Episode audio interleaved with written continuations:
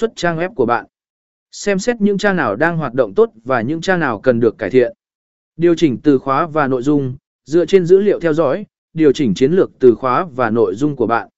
Tìm hiểu từ khóa mới có tiềm năng mang lại lưu lượng tìm kiếm và tối ưu hóa các trang hiện có để cải thiện định vị từ khóa.